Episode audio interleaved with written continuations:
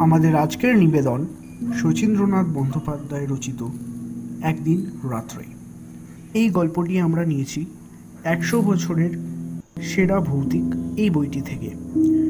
গল্পের সূত্রধার ও দ্বিতীয় ব্যক্তির চরিত্রে আমি প্রগত। মূল ভূমিকায় আয়ুষ। পর্ব পরিচালনা মেজদা ও প্রথম ব্যক্তির চরিত্রে আবির। শুরু হচ্ছে একদিন রাত্রে। স্টে টিউনড বিএসসি পরীক্ষা সামনে এসে গেছে। পড়াশোনা কিছুই করিনি। মেজদার নতুন মোটরটায় সত্তর মাইল স্পিড দিয়ে ডায়মন্ড হারবারে কিংবা চন্দননগরে বন্ধু বান্ধব নিয়ে হল্লা, এইসবেই দিন কেটেছে। কিন্তু আর নয়। বই খুলে এবার ঘরে বসেছি। রাত বোধহয় অনেক হলো। বৈঠকখানা থেকে বর্দার ব্রিজের আসরের তর্কাতর্কি আর কানে আসছে না।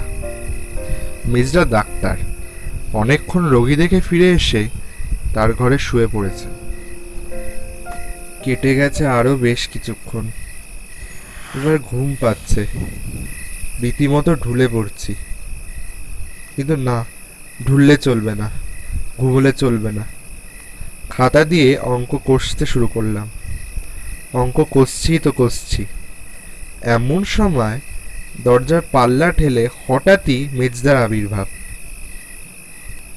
বললে ওরে একটু চল তো আমার সাথে। ড্রাইভার বাড়ি চলে গেছে। এদিকে কলও এসছে একটা জরুরি। না গেলেই নয়। যত ঝামেলা এত রাতে। ডাক্তারি করেছে কি ঝক মারি। বড় ভারী কি মানুষ এই মেজদা। এখনও বেশ সমীহ করে চলতে হয়। বর্দা হলে না হয় একটু আপত্তির শুনশুনানি তুলতাম। কিন্তু মেজদা, ওরে বাবা, তবেই সর্বনাশ। নিরুত্তরে চললাম মেজদার সঙ্গে। গাড়ি বার করলাম গ্যারেজ থেকে। মেজদা এসে পাশে বসলেন। আর ভিতরের সিটে বসল একটি মধ্যবয়স্ক গেও লোক। এই লোকটি বুঝি ডাকতে এসেছিল মেজদাকে। এই বোকা বোকা ভালো মানুষ গোছের লোকটার মুখের দিকে তাকিয়ে মনে মনে যা চটলাম ওর উপরে, তা বলার নয়।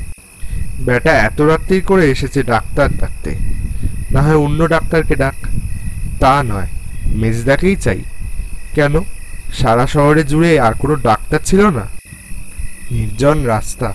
রেগে মেগে দিলাম স্পিড বাড়িয়ে, যতটা পারি। এই রাস্তা সে রাস্তা করতে করতে শহরের প্রায় বাইরে অন্ধকার এক কানাগলির সামনে লোকটা দাঁড় করালো আমাদের।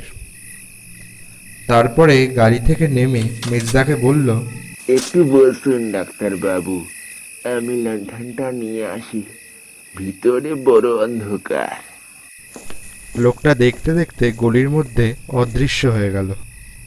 আর তার কয়েক মুহূর্ত পরেই গলির মধ্যে থেকে বেরিয়ে এলো আরেকটি মধ্যবয়সী লোক। ওই অন্ধকার থেকেই হাতে করে লণ্ঠন বা টর্চ ছিল না। মোটরের কাজ বরাবর এসে আমাদের দুজনকে দেখে একটু ধমকে দাঁড়াল। বলল বাবু বুঝি? মেজদা মাথা নাড়িয়ে জানিয়ে দিলেন হ্যাঁ আমি ডক্টর লোকটি বললে আর দেখে কি করবেন বাবু?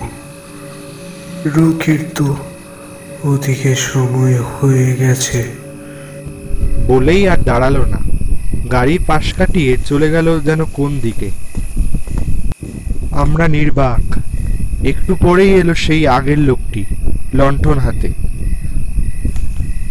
বলল আসুন ডাক্তার বাবু মেজদা যথারীতি গেলেন তার পিছনে পিছনে কিন্তু কি আশ্চর্য?